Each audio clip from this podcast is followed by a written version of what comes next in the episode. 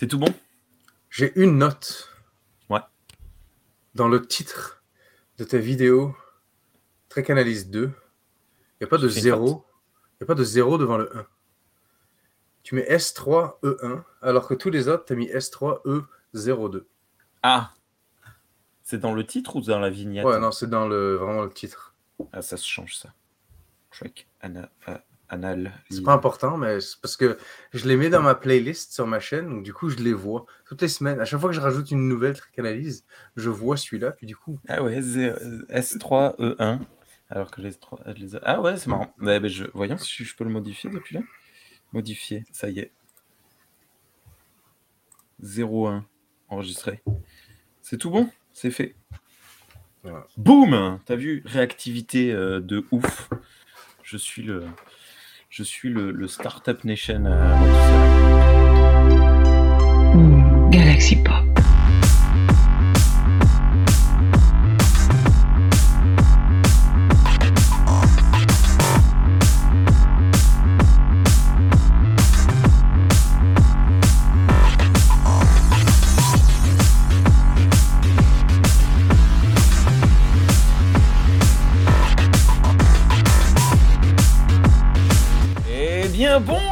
Bonsoir à toutes et à tous et bienvenue dans ce nouvel épisode de Star Trek, Trek Analyse. Je vais jamais fichtrement y arriver.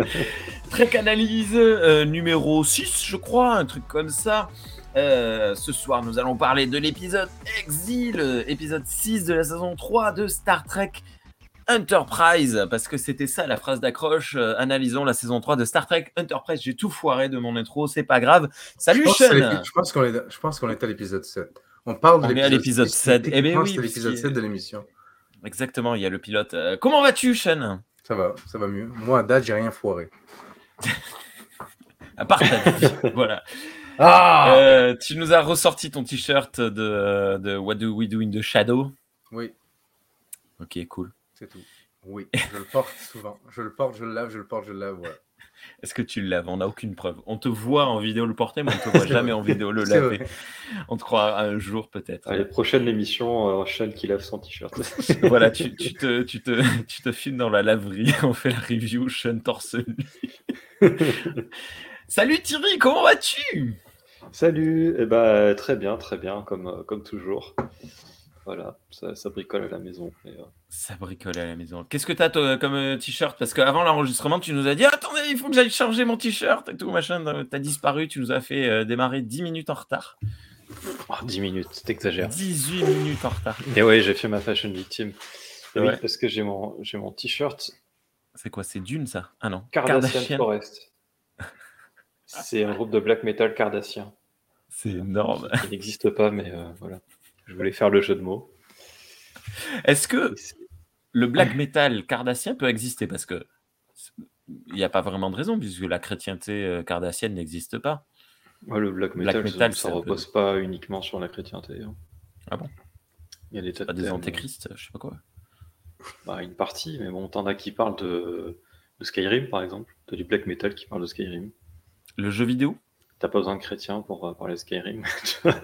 Oui, le jeu vidéo, ouais. D'accord. Mais il y a de tout, il hein. y a beaucoup, beaucoup de... d'influence du Seigneur des Anneaux, donc toi, ça va pas te plaire, évidemment. Euh... donc, évidemment, là, là, oui, il y, y, y a du... Voilà, il y a du black metal. Ça Est-ce qu'il y a une valeur un peu même à tout ça, ou pas du tout? Bah, c'est un... non, c'est... Enfin... Un peu du mime, genre, ou c'est vraiment... C'est sérieux, ils se prennent au sérieux? De, dans le black metal? Ouais. Ah, ça dépend lesquels. Bah, ceux, ça dépend ceux lesquels. Qui, Immortal, font... par exemple, ceux qui sont les plus rigolos dans leurs clips parce que ça ressemble à rien et que c'est, c'est, c'est super marrant. Là, ceux qui marchent en crabe, euh, ils se prennent pas au sérieux du tout. Ils okay. font des cons. Et c'est, c'est un peu l'humour pince sans rire, quoi. Est-ce après, oui, il y en a qui se prennent au sérieux. Euh... Non, mais il y, y, y, y, y, y, y, y, y, y, y, y, y, y en a beaucoup trop qui sont d'extrême droite. Ça, c'est, ça, c'est clair. Beaucoup trop. C'est pour ça que ça colle avec les Cardassiens, tu vois. Et, euh, mais, euh, mais non, il y en a qui sont totalement contraires. Euh, Tiens, on, on devrait faire un épisode de Star Trek pour les nuls sur euh, les politiques de droite, de comparer les, les Cardassiens et les, euh, et les, les Klingons. C'est vrai, les, les... ils sont de droite aussi.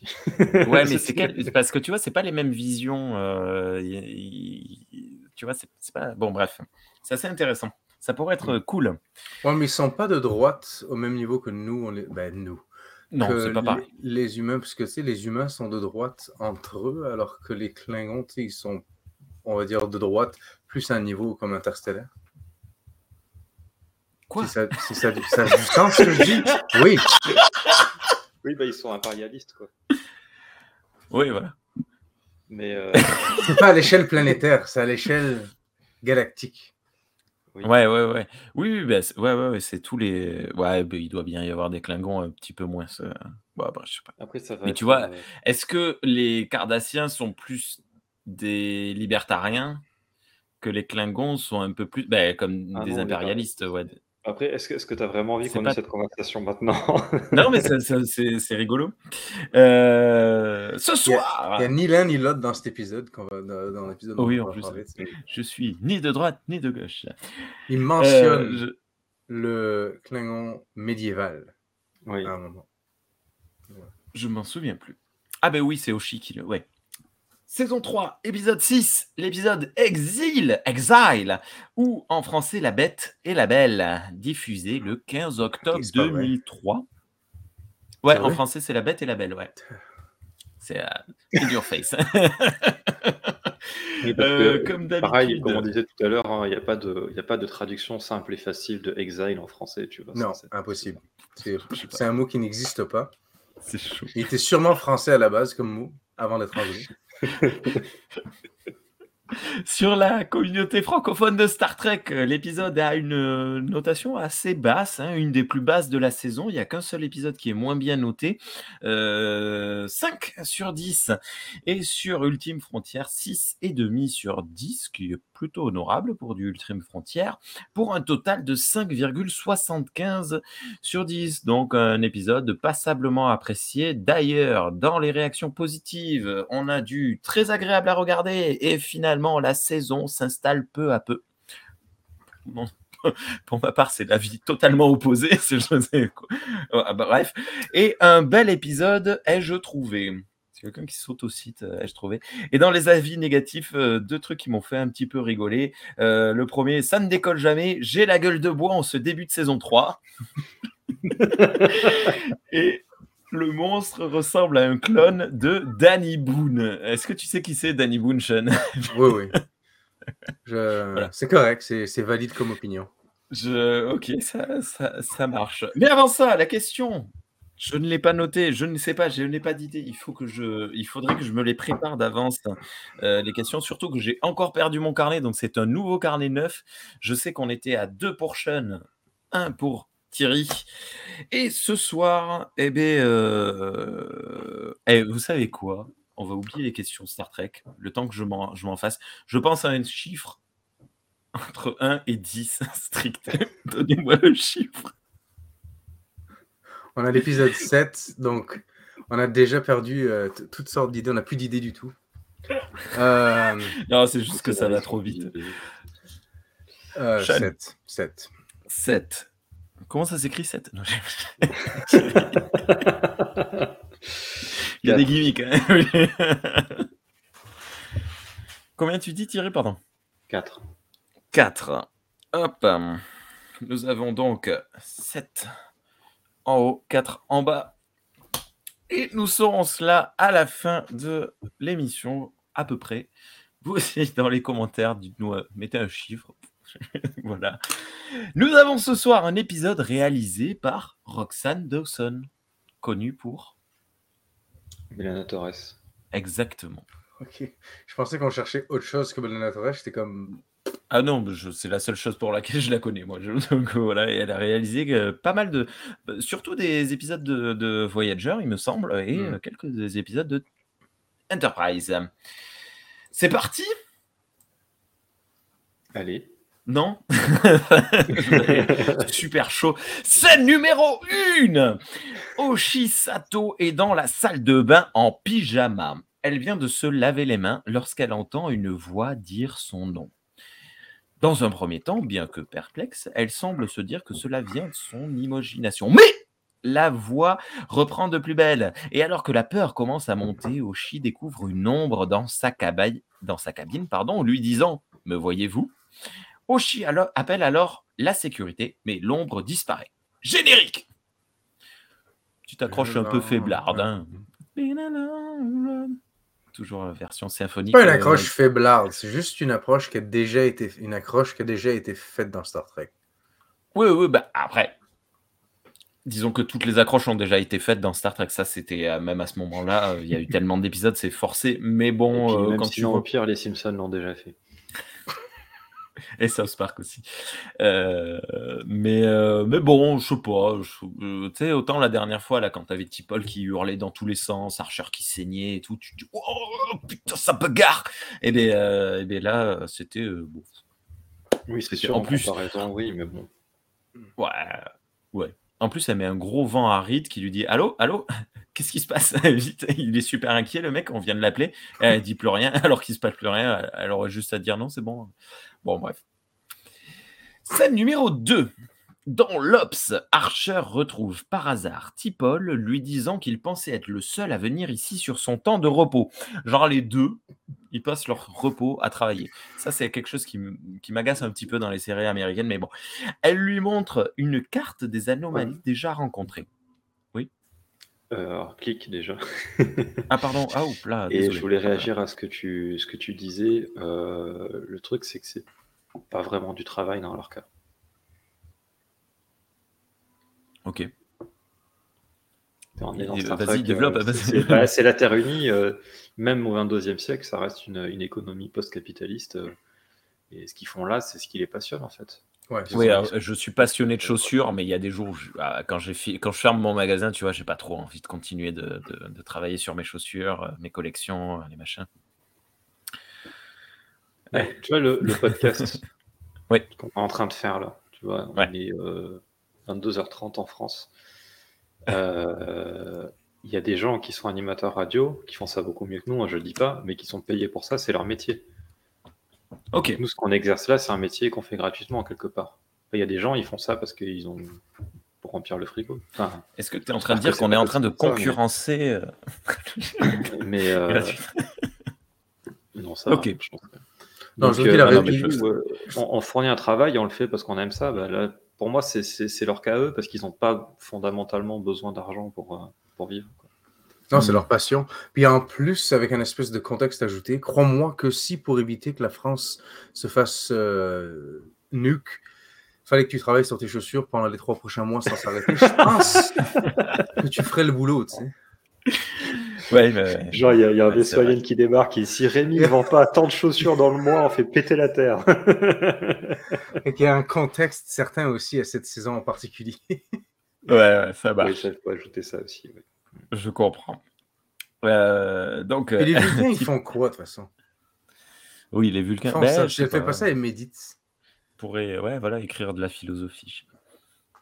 Elle lui montre une carte des anomalies déjà rencontrées. Donc, si vous nous regardez sur YouTube, vous pouvez le voir juste sur notre gauche. On a changé un petit peu le, le système de, de, d'affichage. Euh, elle lui montre donc pardon, une carte des anomalies déjà rencontrées, croisée avec la base de données des Xindi et celle des Vulcains. Donc là, on a une continuité de malade mentale. Hein. On a quatre épisodes, trois épisodes qui sont inclus dans ce, ce qu'elle dit en une phrase. Il se trouve que la sphère que l'équipage a rencontrée dans l'épisode avec les pirates, donc un quatrième épisode de plus, a un lien avec. Encore plus surprenant, il y aurait une deuxième sphère émettant des rayons, et ce serait au croisement de ces rayons, des rayons, pardon, des deux sphères, que les anomalies apparaîtraient. Archer est très heureux, c'est l'occasion pour lui de prévoir les anomalies et de les éviter. Il demande où se trouve la deuxième sphère, T'Pol répond à quatre années-lumière et évidemment Archer ordonne d'y aller. C'est la première fois qu'il dévie de sa course effrénée vers les Xindi. Ce qui, c'est, c'est, c'est une déviation tout à fait logique, hein. C'est, euh, techniquement ça lui permettra de, de, d'aller plus vite, machin, mais... C'est, c'est la première fois où il s'assouplit un peu, il ne dit pas non, non, on fonce, on fonce, on fonce, euh, il, a, euh, il y a quelque chose de nouveau qui se passe pour lui. Et c'est une théorie ça, c'est pour cool. Eux. Oui, Ah, bah, ils sont pas, ils n'ont pas, ils sont pas confirmés à cent pour cent qu'il y ait vraiment une autre sphère. C'est juste une idée. Tout à fait. Mm. C'est tout. non, non, c'est juste pour confirmer. Ah, ils ont, ils ont un intérêt à, vu que les sphères ont l'air d'être la source d'anomalies. Euh, ils ont effectivement un intérêt à, à en savoir plus dessus, parce que dans la mesure où ils n'ont toujours pas isolé l'Enterprise euh, au Trillium D, euh, pour, euh, par pitié pour la santé mentale de T'Pol, euh, c'est très utile de savoir où elles sont pour les éviter, quoi. Et ouais. si euh, j'avais noté un truc, moi, j'ai pas noté grand chose sur l'épisode, mais ça j'ai noté. Euh... ça en dit long. T'Pol, elle, elle parle de, de gravi- gravimetric waves. Donc c'est euh, les ondes gravitationnelles, et c'est en analysant ça qu'elle, euh, qu'elle infère la présence potentielle d'une, d'une sphère. Mm. C'est vachement intéressant parce que les ondes gravitationnelles, euh, elles n'ont été prouvées que euh, en deux mille quinze. Waouh! C'est-à-dire que Einstein, lui, il, a, il avait postulé leur existence, mais il n'était même pas sûr lui-même que ça soit un vrai truc ou juste un, un artefact de euh, mathématiques. Au début des années quatre-vingt-dix, il y avait eu des, des observations de pulsars qui donnaient des indices sur euh, le fait que ça pourrait potentiellement euh, être vraiment euh, existé, mais c'est, c'est resté à l'état de théorie jusque, euh, jusqu'en deux mille quinze deux mille seize. Quand, en septembre deux mille quinze, il y a des, euh, des chercheurs qui ont annoncé avoir détecté directement des ondes gravitationnelles. Et D'accord. comme souvent avec la recherche, il faut un temps de confirmation, et ça a été confirmé officiellement le onze février deux mille seize. Mon Dieu, c'est donc, de la folie. Bien après euh, Enterprise. Ok. Et euh, je trouve ça et si... assez cool. Enfin, ça... Ouais, et puis, mais ça aurait pu être l'inverse, tu vois. Genre, euh, infirmé euh, par la réalité. Ça n'existe pas. Mm. Ça aurait été marrant. La mais, grande euh, c'est barrière, cool. C'est-tu ça euh, il me semble que dans Star Trek, pendant, pendant, ben, dans la vraie vie, il y avait comme une théorie comme quoi il y avait une grande barrière qui entourait... Euh... La galaxie, ouais. La galaxie, ouais. Puis ils ont mis ça dans Star Trek, c'est comme officiellement dans Star Trek. Depuis, ça a été prouvé que non. Mais ils l'ont gardé dans le canon parce que, me semble, ben, que Discovery, ils, ils y sont allés à cette grande barrière à un moment. Mm. Oui, est-ce que Discovery, c'est canon ? Ça, on en a déjà discuté. Scène numéro trois, le pont. Sur le pont, Hoshi et Reed discutent. Reed explique que ces scans ne donnent rien. Ils ne trouvent pas de traces d'un intrus sur le vaisseau. Reed essaie de rassurer Hoshi en lui expliquant que, vu la pression qui est exercée sur l'équipage, c'est normal d'entendre des voix. Mais Hoshi maintient qu'elle n'a pas vu une ombre, mais bien une personne. Chouette mise en scène, ai-je noté, de ce dialogue qui offre de nouveaux angles de caméra sur le pont. Bravo, Roxane. Merci à toi. Euh, mais de manière générale, hein, de toute façon, euh, moi, la, la réalisation de cet épisode, la première partie de la réalisation de cet épisode, je l'ai trouvée euh, super cool. Scène numéro quatre. Dans l'infirmerie, Hoshi décide de rendre visite au docteur Phlox. Il lui dit euh, qu'elle est en pleine forme, mais elle lui explique que cela fait plusieurs jours qu'elle se sent observée. Elle entend des voix dans les couloirs et sa cabine et se demande si elle n'aurait pas été exposée à un hallucinogène. Une fois de plus, Phlox essaie de la rassurer en lui expliquant que sur Denobulia, voire euh, Denobulia, c'est la planète euh, d'origine de Phlox, cas où, voir et entendre des choses euh, qui n'existent pas peut être euh, considéré comme bon. L'inconscient, dit-il, évacue la nervosité de façon inoffensive. Ça ne semble pas satisfaire Hoshi qui se retire. Alors, je rajoute juste qu'il précise que c'est en cas de, de stress. Oui. Il dit ah, avoir des hallucinations en cas de stress intense. Voilà. Mm-hmm. Donc, euh, donc, oui, donc tout le monde semble dire que ça vient de, du stress. Ouais. Donc un reproche que j'ai souvent à faire à d'autres séries que mm-hmm. je ne ferai pas Enterprise pour ce genre de situation, c'est que c'est jamais pris au sérieux. Quand quelqu'un dans un vaisseau te dit qu'il s'est fait contacter par quelqu'un d'autre, dans, dans, dans ses... c'est vrai. Il n'est pas en train de te mentir, assume pas que c'est dans sa tête. Il y a assez de preuves, je pense, arrivé à l'époque de T N G, Deep Space Nine, tout ça, que c'est tout le temps vrai. Il y a toujours quelqu'un qui est en train de contacter quelqu'un. Il y a assez d'aliens particuliers, puis de, de formes de vie différentes que, qui ferait que là, ici, bon, on va dire qu'ils n'ont pas vraiment assez de connaissances pour pouvoir bien confirmer que ce qu'elle dit, c'est vrai. Ouais. Mais, mais, mais, euh... mais plus tard, dans les autres séries, je trouve ça ridicule qu'à chaque fois, c'est comme non, non, non, c'est rien, t'hallucines. Euh... Okay. Mais c'est vrai que souvent, hein, les gens sont pris au sérieux hein, quand ils rapportent des trucs comme ça. Dans... Alors, même très récemment, dans la série The Orville, alors c'est pas, c'est pas du Star Trek, mais ça arrive régulièrement qu'il se passe quelque chose que seul un des, des membres d'équipage est au courant. J'ai bousillé mes lunettes, désolé. Et, euh, et il est pris, ce, ce membre d'équipage est pris au sérieux. Hein. C'est, euh, c'est assez je trouve, cool. Ouais. Je trouve que c'est l'inverse. Je trouve, honnêtement, dans, dans tu les... le trouves plus non non, non, non, je trouve que dans, ah. les, dans les séries tu sais, qui se passent plus tard dans le temps, genre Next Generation, tout ça, ils ne sont, ah, vra- sont jamais vraiment pris au sérieux. Tu sais, euh, quand Diana, elle, quelqu'un m'a contacté, ah, tu sais, mais c'est peut-être... Euh, tu sais, euh, est-ce que c'est mmh. stress? Est-ce que c'est ceci? Est-ce que c'est cela? Je me quand, quand, un, quand un membre de l'équipage est la seule personne à avoir vécu une certaine situation, en général, c'est pas vraiment pris au sérieux jusqu'à temps que mmh. ça se dégrade. Ok. Un Monsieur. truc que je trouve intéressant là, dans cette scène à ce propos, c'est que même elle, au départ, elle considère qu'elle euh, a un problème physiologique ou euh, une... un truc, elle demande à Phlox de faire plus d'études sur elle parce ouais. qu'elle dit qu'est-ce qui va pas chez moi quoi. Et euh, ça je trouve ça intéressant. Elle, et... elle part pas du principe que ce qu'elle a vu est réel ou qu'il y a un ancrage avec la réalité. Elle parle d'hallucinogènes et tout, c'est mmh. ça ça m'avait euh, ça m'a marqué, ça, ouais. ça a du sens parce que à cette époque-là, ils n'ont pas encore vécu autant de choses, c'était les humains dans le fond. Ils n'ont pas vu de main verte bloquer le, le... Bah, c'est ça, une fois que tu as vu Abraham, hallucination collective. Abraham Lincoln euh... flotter dans l'espace, je pense que... C'est vrai. Ou euh, Lucien euh, de T A S. Scène numéro cinq. Dans l'Obs, Hoshi, encore elle, euh, doit traduire une partie de la base de données Xindi, mais la voix la rappelle à nouveau. Et plus que ça, tous les écrans de la salle se brouillent et affichent une planète. La voix rajoute « C'est là que je vous attends ». Alors qu'elle rappelle Reed à la rescousse, l'ombre apparaît. Il essaie de la rassurer en lui disant « N'ayez pas peur de moi ». Oui, bon, d'accord. Et de nouveau, tous les écrans se brouillent et affichent cette fois Hoshi, recréant la fameuse scène de Matrix Reloaded sortie un an auparavant. Euh, paye ta manière de rassurer. Chouette scène, bravo Roxane. Euh, Hoshi demande ce que veut l'ombre. Il répond qu'il a besoin de son aide pour trouver quelque chose. Et l'instant d'après, Hoshi se retrouve dans une nouvelle pièce. Angle de caméra très proche, en focale courte, euh, plongeant, rendant visuellement le doute et le démarrage de la folie, euh, d'une, d'une folie potentielle chez Hoshi. Bravo Roxane. Euh, très rapidement, elle tombe sur l'ombre et tente de s'enfuir et ouvre une double porte qui ne mène nulle part. Clic. Clac.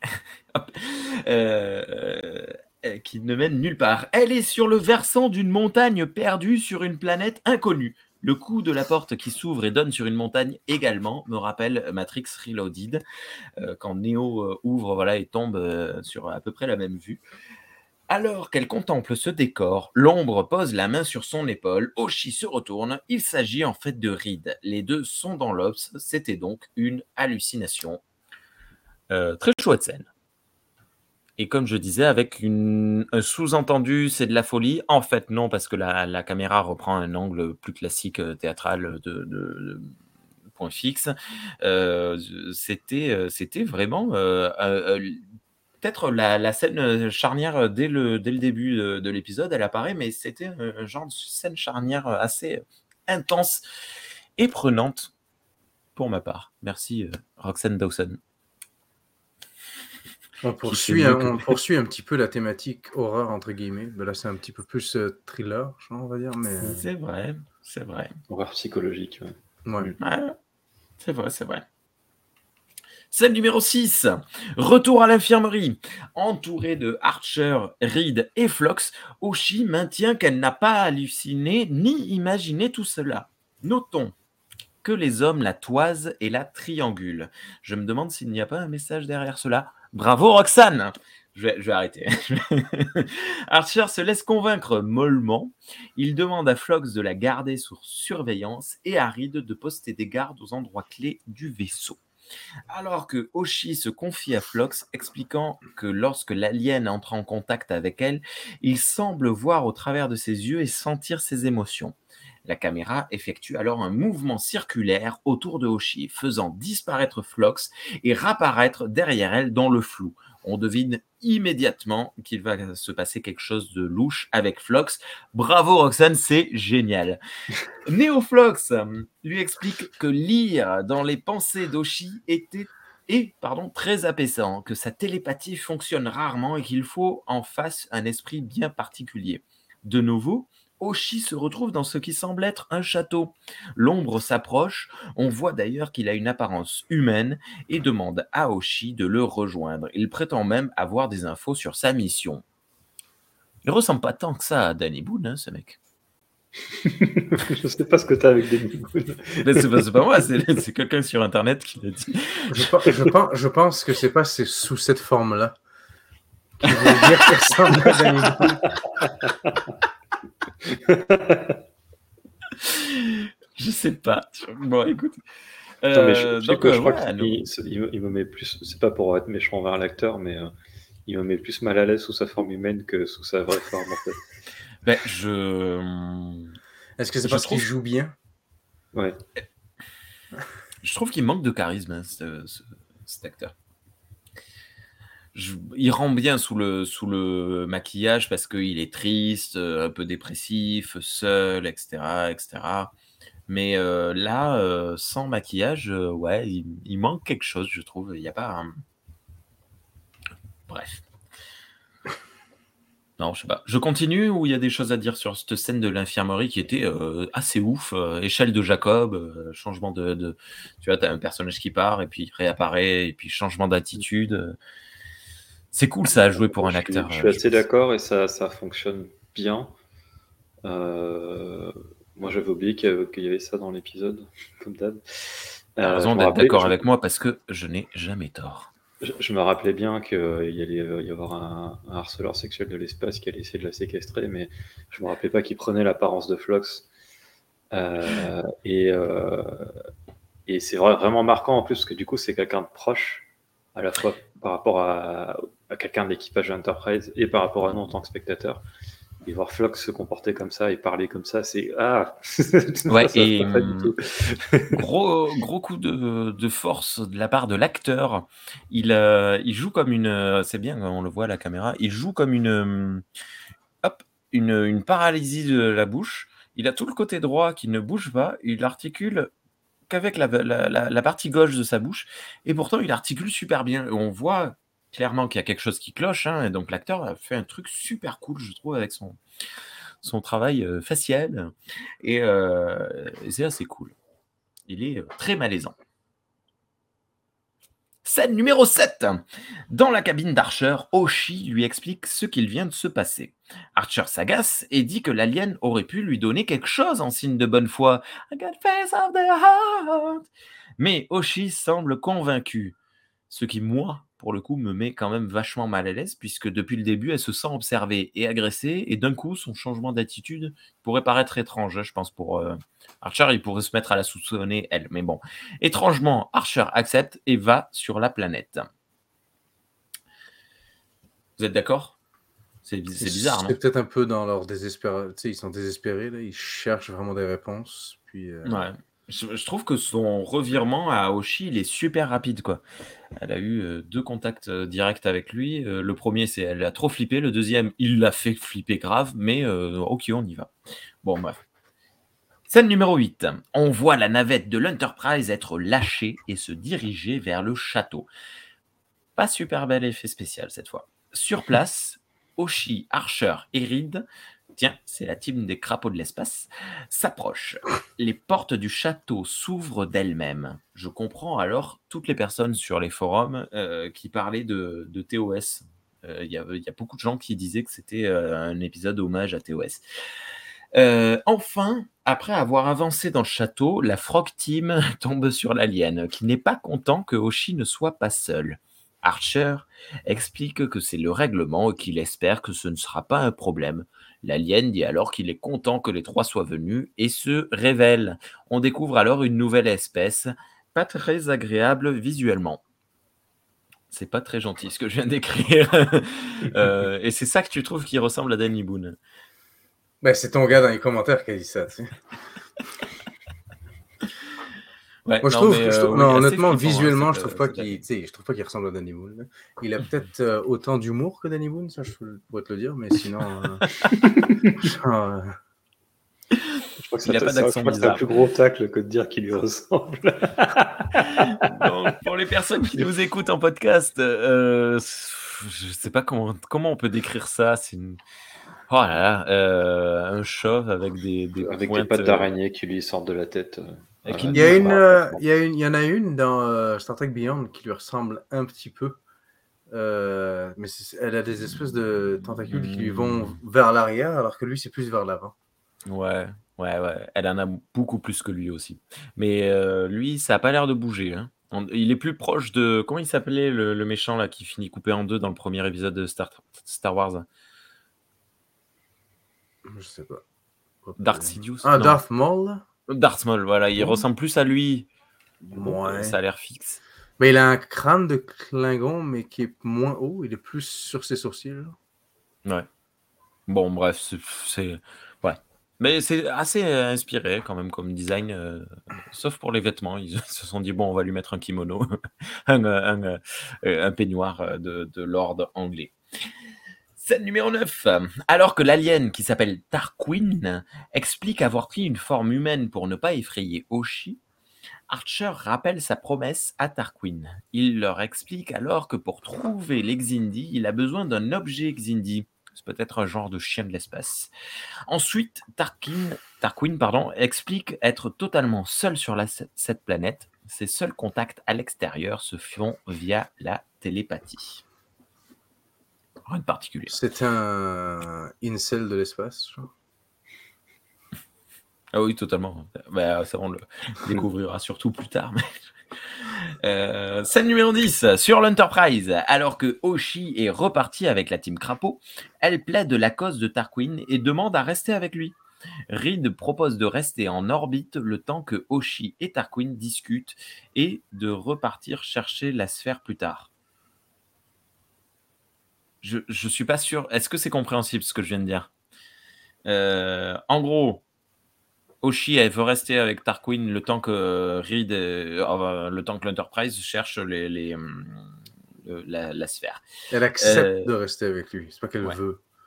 Enfin, oui. Ça fait, par, ça fait partie de ses conditions à lui, dans le fond. Mmh. Et euh... ah oui, donc voilà. Et euh, en fait, Reed dit euh, non, non, on reste en orbite le temps que vous discutiez, et après on ira chercher la sphère. Voilà. Mais oui. Hoshi répond qu'ils n'ont pas le temps de gérer tous les problèmes les uns après les autres. Ce que je trouve quand même très étrange dans ce cas particulier. C'est-à-dire, tu laisses un membre de ton équipage entre les mains d'une personne que tu ne connais pas, donc potentiellement elle va se faire manger ou, ou pire quoi. Et tu, tu, enfin, c'est, je trouve que c'est, c'est non là en l'occurrence, ouais, c'est un genre de problème qu'il vaut mieux régler euh, dans son sa globalité. Oui, bah Archer, d'ailleurs, il, il n'accepte que parce que Hoshi euh, est sûre d'elle et qu'elle insiste sur le fait de le faire. Voilà. Et d'ailleurs, elle avait tort d'être sûre d'elle, mais bon. Archer dit que Tarquin cache quelque chose. Sans deck. je... Bon, bref. Le gars, il vit tout, il vit tout seul dans un château sur un pic rocheux. Seul sur une planète, au milieu de nulle part, au milieu de genre The Expanse, tu sais, c'est comme... Ouais. je pense que c'est louche. C'est, oui, voilà. Moi, je, je, ouais, je, je trouve qu'il y a un petit peu de, de forçage de scénario, là. C'est, bon, on eh, on va pas trop rester longtemps sur pourquoi elle y reste avec lui. Elle reste avec lui, et puis voilà. Après, ils ont des emmerdes depuis le début qui sont arrivés. Pour une fois, il y a quelqu'un qui leur propose un coup de main. Donc, je peux comprendre aussi qu'ils se disent, bon... C'est vrai. C'est pas parce qu'il est moche que... Et puis après, Hoshi, c'est quand même une officière de Starfleet. Euh, elle a son phaser avec elle. Le mec est tout seul. D'ailleurs, on... Et d'ailleurs, elle le dit. Donc, euh... grade... Oui, elle le dit un peu après. On a son grade au tout début de l'épisode. En fait, elle n'est que cadet. Elle dit cadet Hoshi euh, à euh, Major Reed, là, ou je sais pas quoi, Reed. Euh, c'est... En fait, c'est... elle est vraiment au bas de l'échelon. Cette numéro... Elle faisait pas partie de Starfleet quand il est allé... Quand Mais il non, il l'a recruté, ouais. Ouais, ouais, ouais. Mais euh, bon, c'est... voilà. Scène numéro onze. Retour chez Tarquin. Archer et Hoshi lui apportent un fragment de l'arme ayant attaqué la Terre. Tarquin, satisfait, prend l'arme et les affaires de Hoshi. Archer dit à Hoshi d'être prudente pardon, d'être prudente. Elle lui répond « T'inquiète, frère ». Scène numéro douze.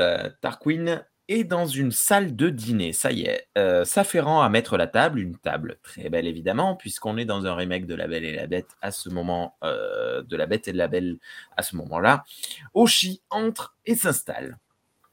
Tarquin découvre les plats, on trouve de la pizza et des burgers. Hoshi semble amusé. Il explique que tout cela a été mis en place en fonction des souvenirs de Hoshi. Elle commence alors à lui poser des questions à lui. Il explique être un des très rares télépathes de sa planète. Lorsqu'ils naissent, les télépathes sont envoyés en exil car ils sont considérés comme des menaces. Il explique également des choses que nous ne savons pas sur Hoshi, notamment qu'elle est aussi bien seule, puisque dès sa tendre enfance, ses parents l'ont isolée pour lui apprendre les langues après avoir découvert qu'elle était surdouée. Hoshi préfère arrêter le repas, on sent le malaise. Ben, c'est ouais. ce qui est logique. Ouais. Je voudrais, tu, je voudrais moi aussi euh, mettre en avant le super travail de, de Roxane Dawson. Euh, qui, euh, qui montre bien les, les côtés malaisants du personnage. Ouais. Euh, et notamment, euh, il y a, y a des, des petits trucs tout bêtes, mais euh, quand il passe le, le fragment de, de l'arme Xindi, tu sais, c'est Hoshi qui tient, le, qui tient le, l'espèce de sac là, dans lequel c'est. Puis tu vois qu'il essaye de lui toucher la main en récupérant le sac en même temps. Et c'est, ah. Euh, ah oui, et c'est tel vrai. que c'est fait, c'est, c'est montré, genre, euh, c'est pas romantique du tout, tu vois, c'est genre, euh, ah, qu'est-ce qu'il fait? Et euh, c'est, c'est, bien, c'est bien réalisé là-dessus, je trouve. Et ça, ça revient un peu souvent dans la, dans la réelle, son, son comportement qui est assez, je pense que, que beaucoup de femmes ont, ont fait face à ce genre de comportement, malheureusement.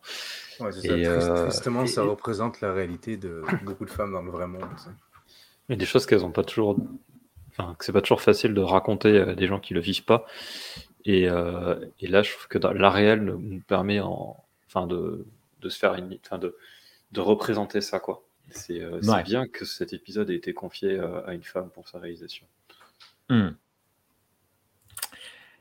Roxane Dawson, le Warburton.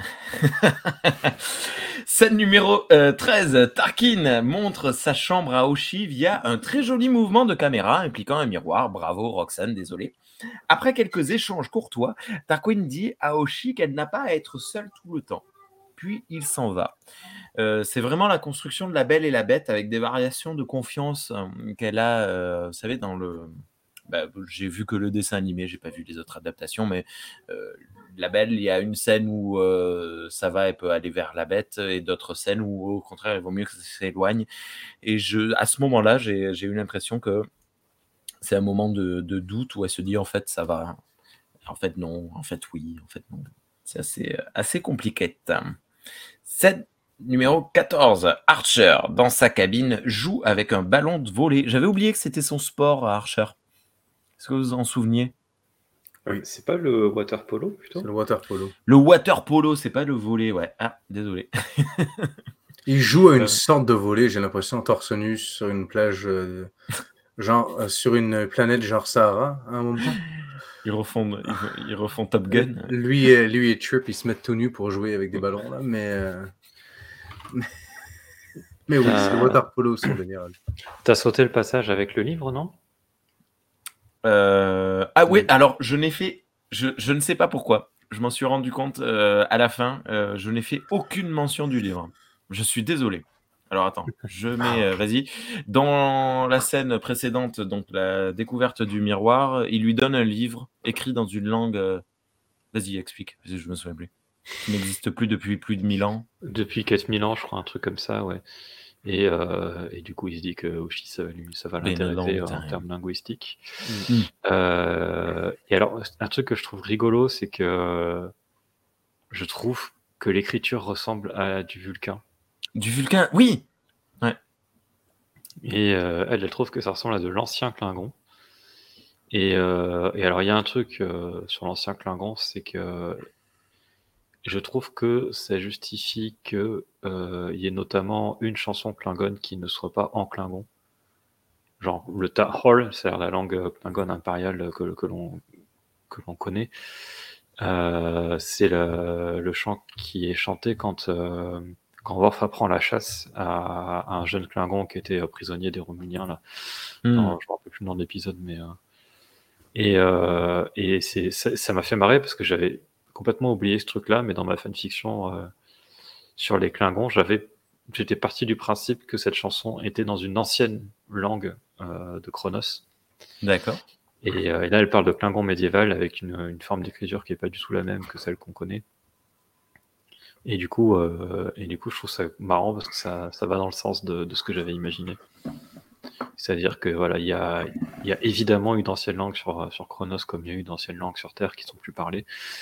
Et, euh, et donc, c'est logique qu'on puisse trouver euh, le style. Des, des choses différentes. Et ça, ça explique les moments où ils ne parlent pas vraiment Klingon quand ils font des trucs. Euh, voilà. Est-ce que ouais. tu penses que l'arrivée des Urks, puis le fait qu'ils se soient fait envahir, les Klingons, ça a pu comme complètement changer, puis... T'es... ça fait radicalement pivoter leur, leur langage puis leur, leur culture. Ah ben euh, oui, certainement, ouais. ouais. Est-ce, est-ce que ça, c'est, ça serait... Hmm. Ouais. Est-ce qu'ils auraient pu avoir ce style de langage puis ce style d'écriture, les Urks arrivent, ça les impacte pendant, on va savoir combien de centaines d'années. Quand ils arrivent enfin à les repousser, ben, ça reste, ça change leur culture comme à tout jamais. Hmm. Oui, bah, enfin, c'est, c'est, une, c'est une idée qui me, qui me choque pas, ouais. Très joli travail de l'accessoiriste qui a dû se prendre la tête à écrire cinq pages pour que le livre apparaisse une demi-seconde à l'écran. Mmh. Et qu'on puisse tourner les pages et tout. Ouais, ouais. ouais. Non, mais c'est chouette. Bon, donc, retour sur le water polo. Scène numéro quatorze, le water volley polo. Euh...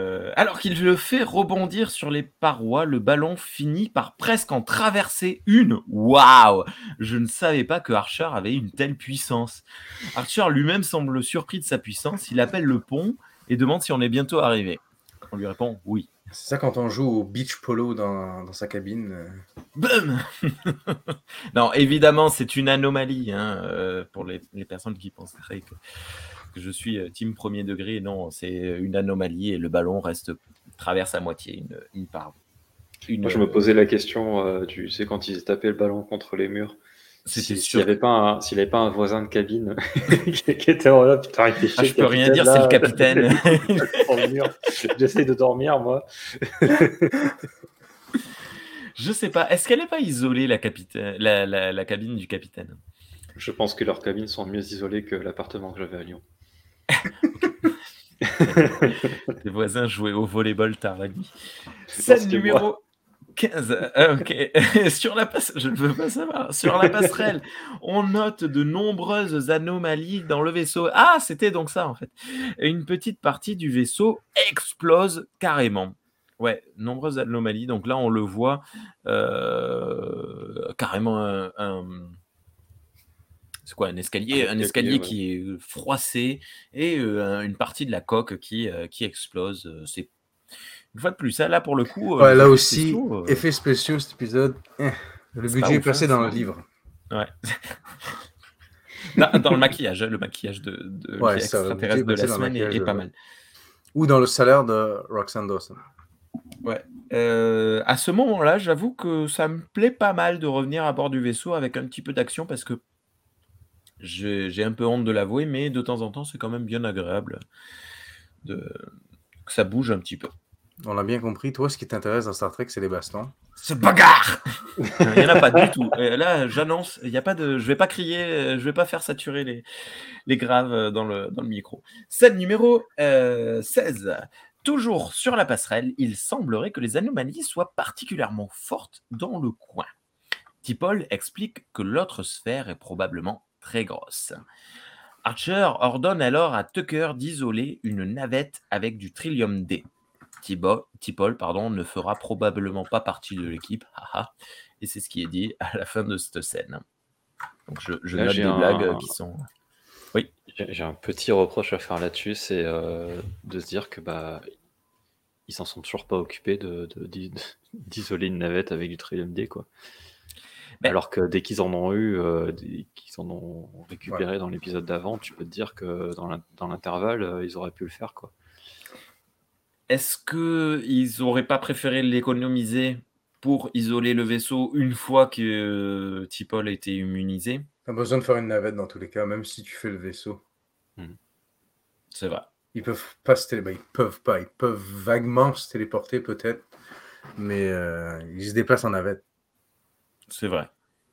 Ouais, je sais pas. Pour, euh, Fais-en au moins me... une, tu sais.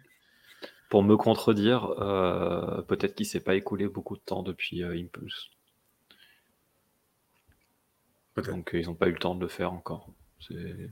Mais bon, on n'a pas trop d'indications, je crois, sur la, le, la temporalité entre les deux épisodes. Donc euh, on pourra, on pourra se raccrocher aux branches comme ça éventuellement.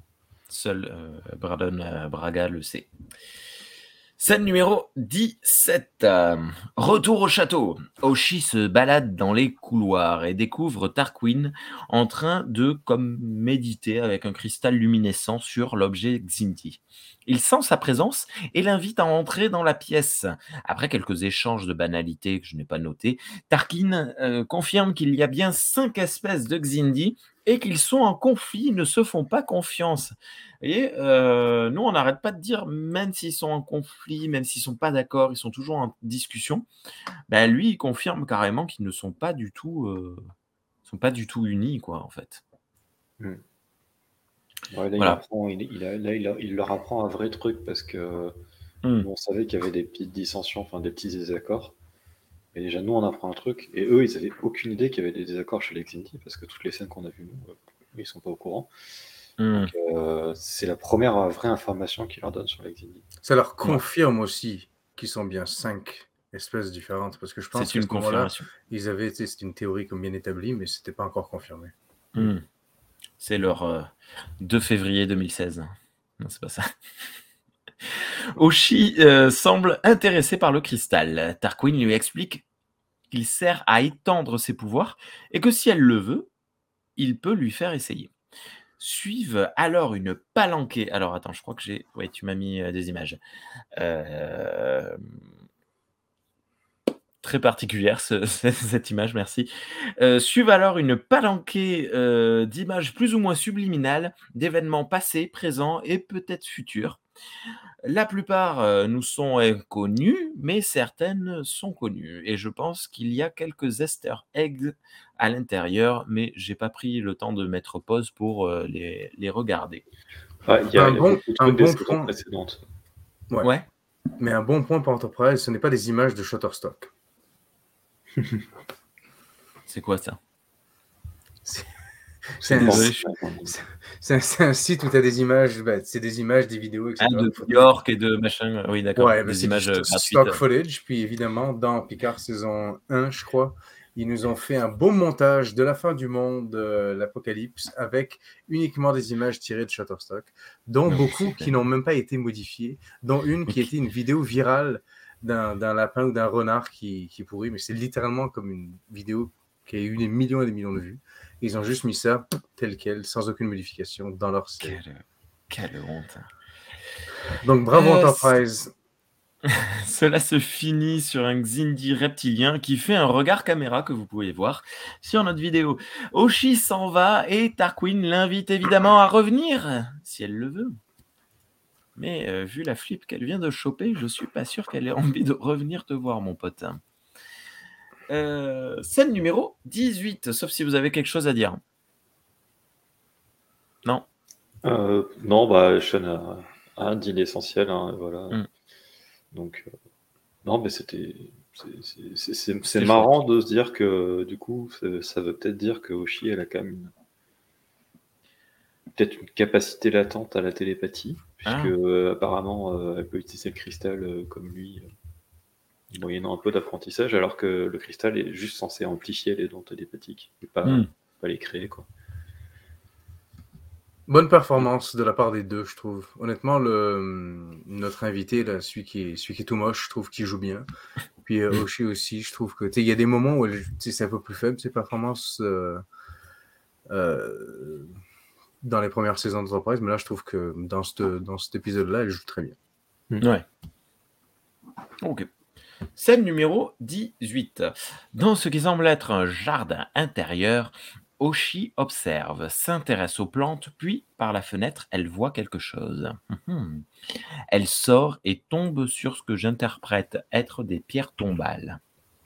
Tarquin arrive, en colère, en criant « Je vous avais demandé de rester à l'intérieur !» Ça me rappelle à nouveau La Belle et la Bête. Hoshi ne se laisse pas faire et demande « Qui sont ces personnes mortes ?» Tarquin révèle alors avoir une durée de vie bien plus longue que la moyenne. Il a actuellement un peu plus de quatre cents ans. Chaque personne a été sa compagne. Il est établi que la première est une femme, mais les trois autres sont présentés uniquement au travers du mot « compagnon ». Euh, et je me demande si c'est pas fait exprès, s'il n'y a pas un sous-entendu. Mais bon, c'est, c'est peut-être moi qui extrapole, euh, parce qu'on n'a aucune preuve ni de l'un ni de l'autre. Hoshi s'énerve passablement, mais Tarquin insiste. « Considérez cette possibilité, dit-il. Tu crois vraiment que je vais rester dans, sa montagne, dans ta montagne de plouc jusqu'à la fin de ma vie juste pour te faire plaisir ?» répond-elle. Commence alors un jeu de l'esprit. Tarquin projette une image de lui en humain, essayant de la convaincre. Il se passe pas mal de choses, mais c'est pas évident à retranscrire tout ça. En bref, Hoshi refuse et Tarquin lui dit « Ok, je vous laisse y réfléchir, vous avez beaucoup de temps devant vous. » Sous-entendu, je ne vais pas trop avancer euh, sur euh, la recherche de l'arme Xindi. Euh, je vais essayer le, le, l'effet euh, Stockholm euh, se, se, se, se, s'infuser. Ce qui, est, euh, ce qui est assez horrible, parce que là, en fait, c'est un peu la révélation de tu, tu vas rester là jusqu'à ce que tu veuilles rester là. Tu vois, c'est, c'est, t'es, t'es prisonnière, ma poule, quoi. Bah c'est, c'est vraiment la scène, euh, voilà, il fait son gros forceur, euh, il essaie de la manipuler en utilisant ce qu'il sait d'elle euh, et en lui montrant mmh. ce qu'il sait tout d'elle, ce qui, est, ce, qui est, ce qui est encore plus horrible. Et, euh, et ouais, c'est, c'est vraiment le truc où tu voilà, t'as envie de le passer, quoi. Est-ce que vous pensez qu'à à un moment, ses intentions étaient bonnes ou jamais de la vie? Mais... Il veut pas la... Il aurait préféré que ça se passe bien, mais il avait... Je, je, je pense que, ouais, mais une fois de plus, hein, de toute façon, le, le, l'enfer est pavé de bonnes intentions. Je ne pense pas qu'il il pense à mal. Je suis désolé, ma caméra est très mal cadrée. Il ne pense pas à mal, mais il fait très, très mal. Il Et pense euh... qu'à lui, surtout. C'est-à-dire que c'est vraiment voilà. une démarche hyper égoïste, où mmh. euh, il part de son point de vue à lui, et il a beau lire dans son esprit, il ne voit pas du tout donc, euh, ce qu'il ce qu'il veut lui... la pousser ouais. à accepter et pas du tout euh, intéressant pour elle. Et euh, voilà, tout ce qu'il pense, c'est lui, lui, lui, et puis euh, il faut qu'elle se plie à sa volonté, quoi. Néanmoins, après quatre cents ans de solitude, oh après quatre cents ans de solitude euh, dans un château de merde euh, en haut d'une montagne, euh, bah, il faut tire pas tous un fou, peu. Euh... Ouais. ouais. Mais c'est vrai qu'elle lui dit à un moment, elle lui dit, tu sais, tu te trompes dans la manière dont tu interprètes ce que tu vois. Mm. Dans, dans mon passé. C'est un peu plus tard. Ouais. Ouais. Ah, excuse-moi. Mais oui. Non, il non, inter- mais euh, il, inter- je... il interprète avec, on va dire, sa, sa vision à lui, ce qu'elle a vécu. Mais ouais. je pense que dès le départ, il a jamais vraiment eu l'intention de tenir compte de son avis. Ouais, c'est ce que je pense aussi. Genre, pense... il a, il lui dit, il l'a espionné pendant des semaines à lire dans son esprit et tout, ce qui est genre le truc le plus intrusif que tu puisses faire à quelqu'un, quoi. Genre, ouais, c'est, c'est même pire que, enfin, c'est, c'est même pas, euh, je te stalk sur les réseaux sociaux, c'est vraiment, euh, je lis dans ton esprit, quoi. Je sais ouais, ce que c'est tu un niveau qui est euh, encore euh, inaccessible ouais. chez nous, heureusement. Malheureusement. donc, euh, donc ouais, il y a quand même, euh, quand même un truc euh, qui, qui est malsain dès le départ, et c'est que, bah, voilà, tu, tu vois que le consentement, euh, bon, c'est pas trop son, ça l'intéresse pas trop, quoi. Ouais. Scène numéro dix. Hop, euh, attends. Scène numéro dix-neuf. Euh, dans la navette, Tucker et Archer constatent que le Trillium D fonctionne bien. Ils rencontrent des anomalies mais n'en sont pas infectés. Dans une opération conjointe avec T'Pol depuis l'Obs, ils cherchent la nouvelle sphère. Ils parviennent à trouver et traverser la barrière occultante, ce qui leur pose beaucoup de problèmes. Euh, alors que l'Enterprise seule, quand elle le, quand elle traverse, quand le, le vaisseau traverse la barrière occultante dans l'épisode des pirates, il me semble pas que, qu'il y ait eu de, de, de problème. Bon, bref, mais c'est une navette, c'est pas les mêmes taux de vibration, et cetera, et cetera. Et ils finissent par trouver, jolie coupure, et euh, finissent par trouver la sphère. Archer demande un scan, mais les scanners sont cassés. Oh, ils donnent. Alors, à Tucker, l'ordre de préparer l'atterrissage. L'asphérissage, du coup. Plutôt. On l'a, on l'a vu dans, dans les images que j'avais prises, mais euh, elle, Hoshi l'a vu, la sphère. Quand elle a eu ses, ses visions avec le... Waouh. Est-ce que c'était celle-là ou est-ce que c'était l'autre? Ah bah c'est, c'est exactement la même. Je peux revenir en arrière. Ouais, vas-y. Voilà. Voyons les traits euh... sur les côtés, voyons, on va les compter. Vérifie les étoiles, voir si c'est... Mais celle-là, elle se posait plus grande. Ouais, non, non, mais c'est celle-là. Enfin, je suppose. Ok, donc elle savait... Ah oui, non, mais je pense qu'ils ne se sont pas embêtés à aller inventer une, une autre sphère. Ils ont pris la même image sans la navette et c'est bon. Scandaleux. Scène numéro vingt. Sur la sphère, Tucker et Dale s'affairent. Tucker répare le relais techno-blabla pendant que Archer explore. Sauf que Tucker active par erreur un propulseur et la navette se fait la malle, laissant notre duo iconique à pied. Tucker lâche même un son of a bitch. Oui, quel con. Ça me semble très maladroit comme erreur. Quand même. Mais c'est très étrange comme erreur euh, de sa part. Et puis, c'est très étrange, par contre, que les, hum, que les relais de communication soient sur les mêmes euh, circuits que les propulseurs. Je, je sais pas. Que tu ouais. puisses démarrer de n'importe quelle manière, manuellement. Genre, ton... en tout cas, c'est pas grave. La navette ouais, est partie. C'est étrange, hein. Mais t'imagines, euh... ouais, t'es là tranquille dans ta, dans ta, c'est dans parce ta navette, que... y a un mec qui vient trafiquer à l'extérieur. C'est parce que le, l'espèce de machin qu'ils ont passé à travers l'espèce de force field, c'est ça qui a tout chamboulé les, euh, les programmations. Ouais, ok, peut-être. Je pense mais que c'est surtout pour une histoire de ralentir l'histoire en faisant. Ouais. Ça fait un peu d'action, enfin c'est de l'action gentille quoi. Mais je trouve ça super marrant moi. C'est, c'est capitaine, la navette se barre, la navette se barre, la navette qui tourne comme ça. Non mais surtout la décision, les deux décident alors de tirer sur la navette pour faire péter le propulseur et la faire tomber. C'est, c'est très euh, très étrange, mais ça marche apparemment. Euh... J'aurais pas pensé. Bah ouais, tu, tu questionnes. Bon. Mais d'un côté, il faut faire quelque chose parce que là, euh, t'as pas, pas, t'as pas un grappin de, de... Tu, ouais, tu crois qu'ils ont fait ça sur leur combi, ouais, je, je sais pas, ou un propulseur pour aller rattraper la navette, essaye d'ouvrir. La... Ouais, c'est très complexe. Bref. Hein. Euh, scène numéro vingt et un. Sur la passerelle, l'équipage attend anxieusement des nouvelles. Archer appelle et dit que la mission est une réussite. Mais moi, j'ai toujours pas compris ce qu'il devait faire en fait sur cette. Qu'est-ce qu'il, qu'est-ce, qu'est-ce qu'il devait faire sur cette sphère? Ouais, prendre des scans.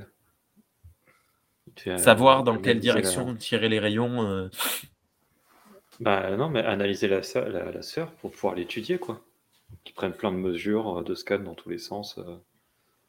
Ok. Voilà, quoi. D'ailleurs, c'est pour non, ça non, qu'il y a une ellipse là-dessus, c'est qu'une fois qu'ils ont récupéré la navette et qu'ils peuvent scanner, euh... c'est... c'est pas très passionnant de les regarder. Euh... Oui, oui, oui, non, non, regarder les écrans. Euh... ouais, ouais. Ah, tiens, vingt-trois, j'aurais dit vingt-deux. Scène, ben justement, scène numéro vingt-deux, journal de bord du, cop- du capitaine, ça faisait très longtemps, tiens. Euh, nous faisons route vers Sato pour récupérer les infos aliens. Fin de la scène. Ok. Scène numéro vingt-trois. Dans le château, Tarquin vient voir Hoshi dans sa chambre. Il lui annonce que Archer arrive et qu'il a réussi à obtenir de nombreuses infos sur l'arme. Il lui demande à nouveau si elle veut rester, mais elle confirme que non. Que de bonnes nouvelles. Il a envie de pleurer, mais c'est le seul. Je suis horrible. Euh, ouais, il n'y a rien à dire sur cette scène. Scène numéro vingt-quatre. Hoshi termine de se préparer. Archer apparaît dans son miroir. C'est donc un piège qui se prépare. Bravo, Roxane. Il la félicite et euh, la remercie. Il indique également que Tarquin offre de donner d'autres infos, mais à condition qu'elle reste tout ce temps. Euh, Hoshi, dégoûtée, dit qu'elle est OK. Elle dit alors qu'elle doit récupérer ses affaires. Et là, le fake Archer lui dit « T'inquiète, on te les renvoie ». Elle dit qu'elle doit briefer, euh, briefer son remplaçant. Il lui dit « Non, ça va, sœur, t'inquiète ».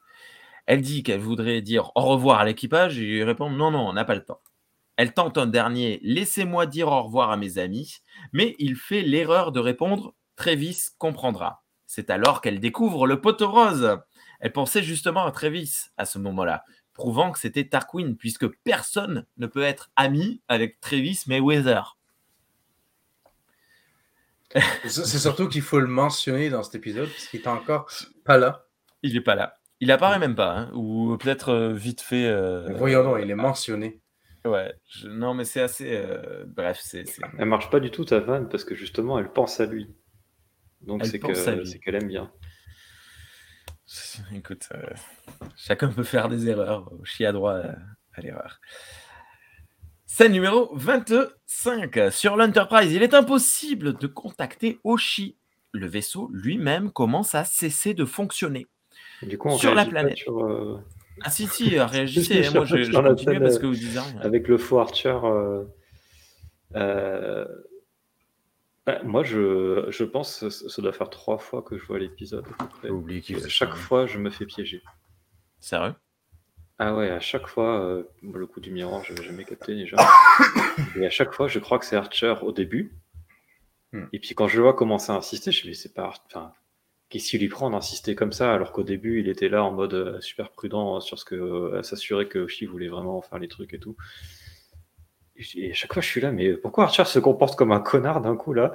Et puis, tu, tu, tu... puis après, tu, voilà, tu dis, ah oui, oui, d'accord. Alors je me rends compte un peu avant qu'elle dise. Euh... Qu'elle, qu'elle comprenne, elle, que c'est un piège. Je pense à, à Travis. mais, euh, mais à chaque fois, au début, je suis là, mais qu'est-ce qu'il lui prend, Archer ? C'est quoi ce délire ? Okay. Et c'est, euh, ouais, c'est marrant. Toi aussi, ça... Sean, tu te fais euh, piéger ?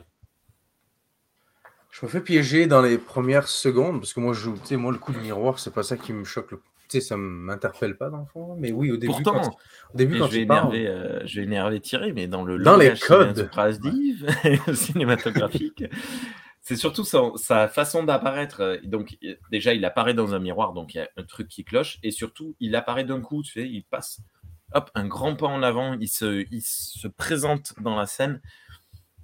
Bon, bref, il y a, il y a trop d'emphase sur ce mouvement qui est, qui est fait. Pour être honnête, Mmh. c'était un épisode, c'est particulier puisque ça doit faire au moins la troisième fois que je le vois.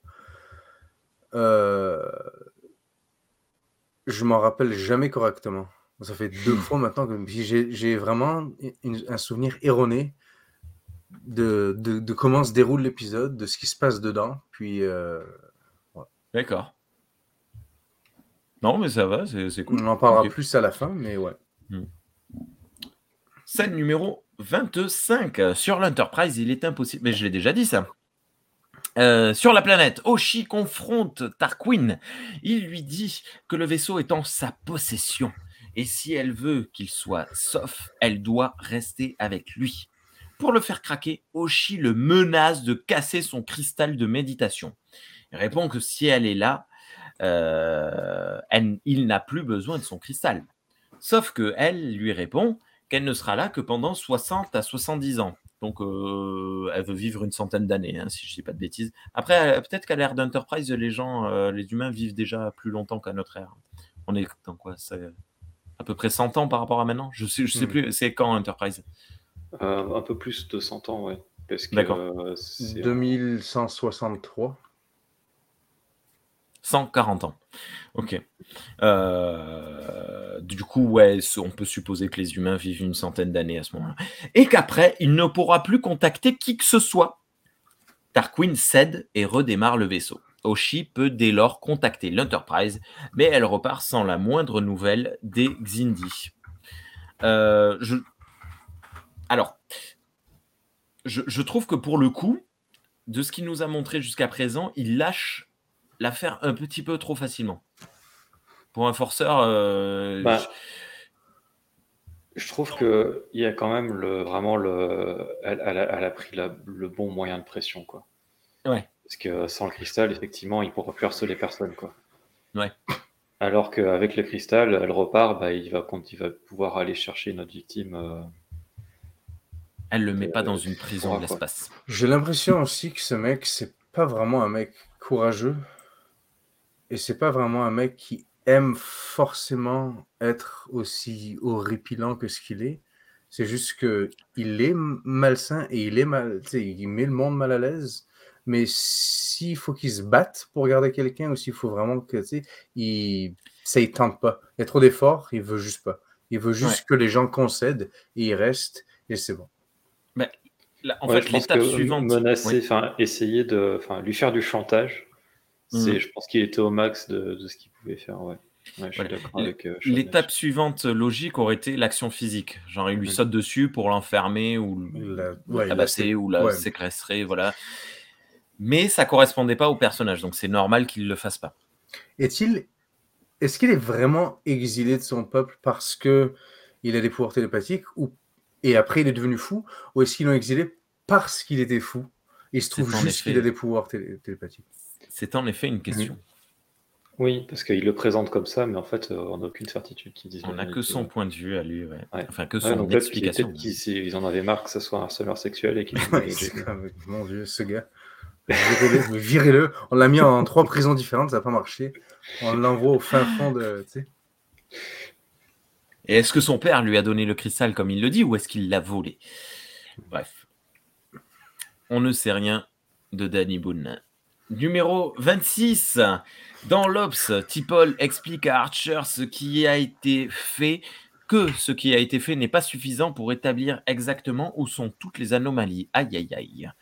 D'après elle, il n'y a pas deux, ni même trois sphères, mais bien cinquante dans toute l'étendue. Les deux se questionnent sur le sens d'une telle création. Clic. Oui, pardon. Hop là, donc, donc là, dans euh, l'espace oui. d'un épisode, on est passé de une sphère validée à deux sphères théoriques à cinquante sphères qui existent. Il n'y a pas de... Il n'y a pas de... oui. Euh, je ne comprends pas ce graphique que l'on voit sur l'écran. Euh, ouais, c'est pas le tout dernier qui, ouais, qui est montré. Pas, il n'est où... pas fini. Là. Ouais, là, il est en cours de, d'affichage. Je n'ai pas fait ma capture d'écran. Ouais. Un moment exact. Tu ne seras pas payé euh... par le Patreon. je, je, je te... Parce qu'il y en a qui le sont. Ah non, c'est vrai, je ne, ne, ne dis rien. mais euh... Euh, non, non, mais même, même le fini, en fait, je ne comprends pas, on ne voit pas, et ils ont pas... Enfin, c'est moi qui ne suis pas très, très bon en projection euh, géométrique, euh, tout ça, mais je ne vois pas où sont les sphères, où sont... les rayons des anomalies, et cetera, et cetera. Toti, tu nous as mis la... Hop là. Ouais, voilà. C'est ça, ce serait les sphères... Ah oui, d'accord, oui, c'est vrai. Oui, oui, oui, ok, je comprends mieux. Ce serait, en extrapolant leur, leur data, ce serait là que... Ah ouais, merci Netflix. Directement sur Netflix, là. Euh, ouais, pour une fois qu'ils ne bloquent pas l'image. Chaque boule représenterait une sphère, bah, tu sais, c'est théorique, mais... Euh... Puis chaque trait, chaque trait, je pense que ça marquerait euh, là où il y a des anomalies. Ouais. Du coup, ce serait, euh, c'est une sorte de, de mission impossible avec les lasers pour aller chercher le, le, le cristal, mais euh, dans l'espace, dans le fond. Ou, euh, ou euh, Jay, Jay et Silent Bob, euh, euh, le, le premier. Ouais. Euh, bah, le temps que je décrive la scène numéro vingt-sept, tu veux bien, euh, Sean, compter les sphères, voir s'il y en a bien cinquante, s'il te plaît? Non, merci. Scène numéro... je crois. C'est correct, je vais croire la série. vingt-sept. Dans sa chambre, Hoshi voit Tarquin la visiter. Il y a des informations... Euh, désolé, du coup, tu as quitté, j'ai, je me suis perdu. Euh, il a des informations à donner, finalement. Lorsqu'elle lui demande pourquoi, il répond qu'un jour, peut-être qu'elle changera d'avis. Non. Spoiler. Peut-être pas. Non. Alors, il finit par les aider, parce qu'on se finissait par penser que ça n'arriverait pas. Ouais. Donc, il a... On pourrait croire que c'est genre la rédemption non. du personnage, et en fait, non. non. Et en fait, non, non, c'est un enfoiré jusqu'au bout. C'est, c'est, de, c'est voilà. sa dernière carte à jouer. Le, ouais, c'est ça, c'est le, le gros forceur. Non, mais je t'ai aidé, alors peut-être qu'un jour... Euh, ouais, c'est ça. Sa dernière, c'est vraiment sa dernière carte, parce qu'il ne veut absolument pas taper quelqu'un. Sa dernière carte à jouer, c'est « Ah, ben, peut-être que... Euh, » voilà. Ne réclamez pas des faveurs sexuelles, parce que vous avez ouvert la porte à une femme, ça ne fonctionne pas comme ça. Scène numéro vingt-huit. J'ai pas entendu, excusez-moi. Quand elle dit non, c'est non, faut laisser tomber. Je... Voilà. Scène numéro vingt-huit. Hoshi visite Archer dans sa cabine. Elle amène des coordonnées orbitales. C'est une colonie Xindi. Wouh! D'après Tarquin, dessus serait construite une partie de la nouvelle arme. Fin de l'épisode. Boum! Enfin, un truc intéressant qui se passe dans cet épisode que j'ai trouvé honnêtement pas ouf. Alors, de base, moi, j'aime bien quand, quand on ralentit le, le rythme. Je l'ai déjà dit plein de fois dans, dans nos autres podcasts. Mais euh, là, pour le coup, je trouve que ça ne marche pas. C'est vraiment... Euh, je me demande si ce n'est pas dû à l'histoire en elle-même, en fait. Et euh, comme les gens le soulignaient sur Internet, je pense que ça marche à l'époque de T O S. Tu, tu, tu prends l'Enterprise de Kirk, le même épisode, et tu mets... Euh, comment s'appelle-t-elle euh, Oura à la place de, de Hoshi, et je pense que ça marcherait, mais dans les années deux mille, franchement, c'était pas ouf. Mais euh, néanmoins, bravo à Roxane Dawson pour la réalisation que j'ai trouvée très chouette. Euh, très bonne réalisation. Euh, l'épisode où il y a Trelane dedans, dans T O S, dans le même... The Square of Gothos, je sais pas comment ça, Gothos, je sais pas comment ça se dit en français, là, mais... Euh, cette espèce d'épisode où il débarque, puis il y a un gars... Le chevalier de Dalos. Ouais. Pourquoi Dalos, je sais pas. Mais... c'est, c'est similaire, il n'y a pas de, il y a pas d'intrigue, tu sais, semi, euh, semi-sexuelle ou semi-genre de, de, de creep, là, là, mais c'est un gars sur une planète, puis il fait venir des gens pour s'amuser, puis il essaye de les garder là, juste pour s'amuser. C'est le même style d'épisode, ça dure... Euh, c'est long. Mmh. Je m'en souviens plus. Bon, on verra. Peut-être qu'on le reviewera dans, dans un track analyse un jour, hein. Je veux, je pense pas. Ok, qu'est-ce que vous en avez pensé sinon? C'est pas ouf, hein? Bah, il est pas palpitant. Je comprends pourquoi tu trouves que voilà. Mais après, moi, je trouve que c'est un épisode qui a plein de qualités. On les a un peu soulignés euh, tout du long. Il a, euh, je, il a l'ambition un petit peu de, de, de nous faire ressentir ce que c'est que le harcèlement sexuel. Est-ce qu'il y arrive? Je sais pas. Il faudrait qu'on ait une femme parmi nous pour, pour le dire. Euh, et comme tu dis, en termes de réalisation, il y a des bonnes idées. Donc, c'est un épisode qui dit quelque chose. Et déjà, moi, je trouve que c'est une qualité en soi. Oui. Euh, il fait avancer l'intrigue quand même. Donc, euh, je, je je peux pas lui reprocher, euh, tu vois, euh, son manque d'action, parce que j'estime que j'ai pas forcément besoin qu'il y ait de l'action, que ça bouge et tout pour que ce soit un bon épisode. Euh, donc, euh, donc non, moi c'est, c'est un épisode que je trouve qui est, qui est très honorable. Ok. Après, il vient, je pense aussi en réponse à l'épisode Rajin qui était pas mal racoleur, sans contrepartie, sans propos euh, négatifs sur le racolage. Bon, c'est, c'est mal prononcé, mais je pense que les gens ont compris. Euh... Du coup, oui, oui, oui. Mais euh, vous voyez, je parlais de, de, de... J'attendais un épisode un peu moins bien pour, euh, pour calmer mes ardeurs sur cette saison trois. Et euh, je... Bah, ouais, moi, c'est, c'est là. Mais euh, une fois de plus, après, je l'ai... je l'ai quand même trouvé agréable à regarder. C'est-à-dire que, bah, comme je disais, la réalisation était vraiment aux petits oignons, quoi. Et toi, Sean ? euh, bah, Inversement, à Rajin, Rajin, j'avais comme une... Euh, j'avais, je m'en souvenais... Je pensais que c'était mieux que... Rajin était nul, hein. C'est pas ça. Ouais, mais c'est parce qu'on on en parlait euh, avec Thierry. Je, j'avais bien noté Rajin, il me semble, pour une raison X. Puis quand on l'a revu, il m'a vraiment déplu. Là, c'est mm. un peu l'inverse. J'ai comme un souvenir permanent que cet épisode-là est vraiment pas bon. Et dans ma tête, je sais pas pourquoi, j'ai l'impression qu'il se passe entièrement sur la planète, entièrement avec cette espèce de creep qui parle à Hoshi pendant genre cinquante minutes ou quarante minutes. Mais c'est pas ça. Mm. Donc j'ai été... on va dire, agréablement surpris. C'est pas un épisode qui me plaît forcément, puis c'est pas un épisode que j'irai revoir par passion, mais j'ai été agréablement surpris qu'il y ait déjà au moins la moitié de l'épisode au début qui se passe sur l'Enterprise. Il y a comme une intrigue là-dessus. Ouais. Euh, je sais pas si c'est nécessaire d'avoir cet épisode-là et Rajin dans la même saison, surtout quand on a un but tellement précis, puis on essaye de faire euh, une histoire qui se poursuit. Ouais. Euh, je trouve qu'on commence à entrer dans des euh, dans des épisodes qui servent à rajouter des épisodes dans la saison, où je trouve que ben justement, comme ils ont essayé de, de réinventer la roue un petit peu, puis de changer la manière dont les saisons Star Trek sont faites, ils auraient pu se permettre de faire une saison plus courte. J'imagine que le studio, c'est pas ça qu'ils ils ont sûrement dit, non, vous faites quand même vos vingt-six épisodes, vos vingt-deux épisodes.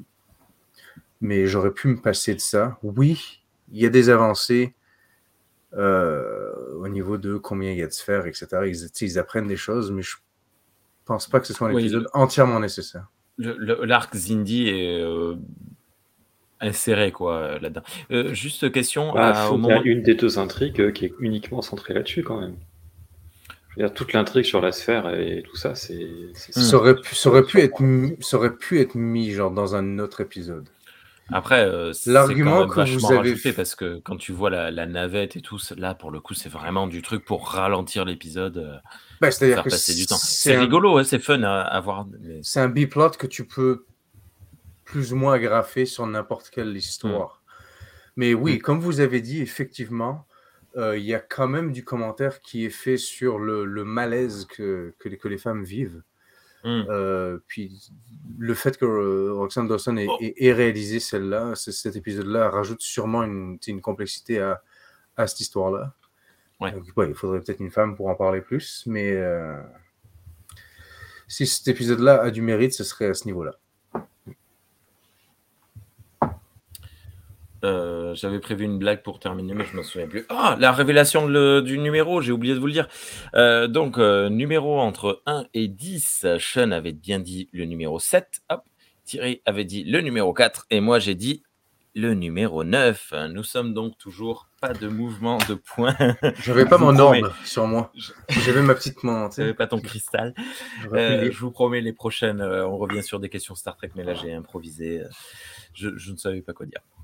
Euh, donc Est-ce toujours deux pensez... points pour Sean, un point pour Thierry. Oui, on t'écoute. Est-ce que vous pensez que la raison de pour laquelle générale, ils, met, ouais, on... ils mettent ouais. toujours des, des pizzas ou du mac and cheese et des burgers dans ces séries, c'est parce que ils n'ont pas le budget pour faire mieux, ils ont la flemme, ou est-ce qu'ils pensent vraiment que ça va faire une bonne blague? Alors, tu, tu poses une colle.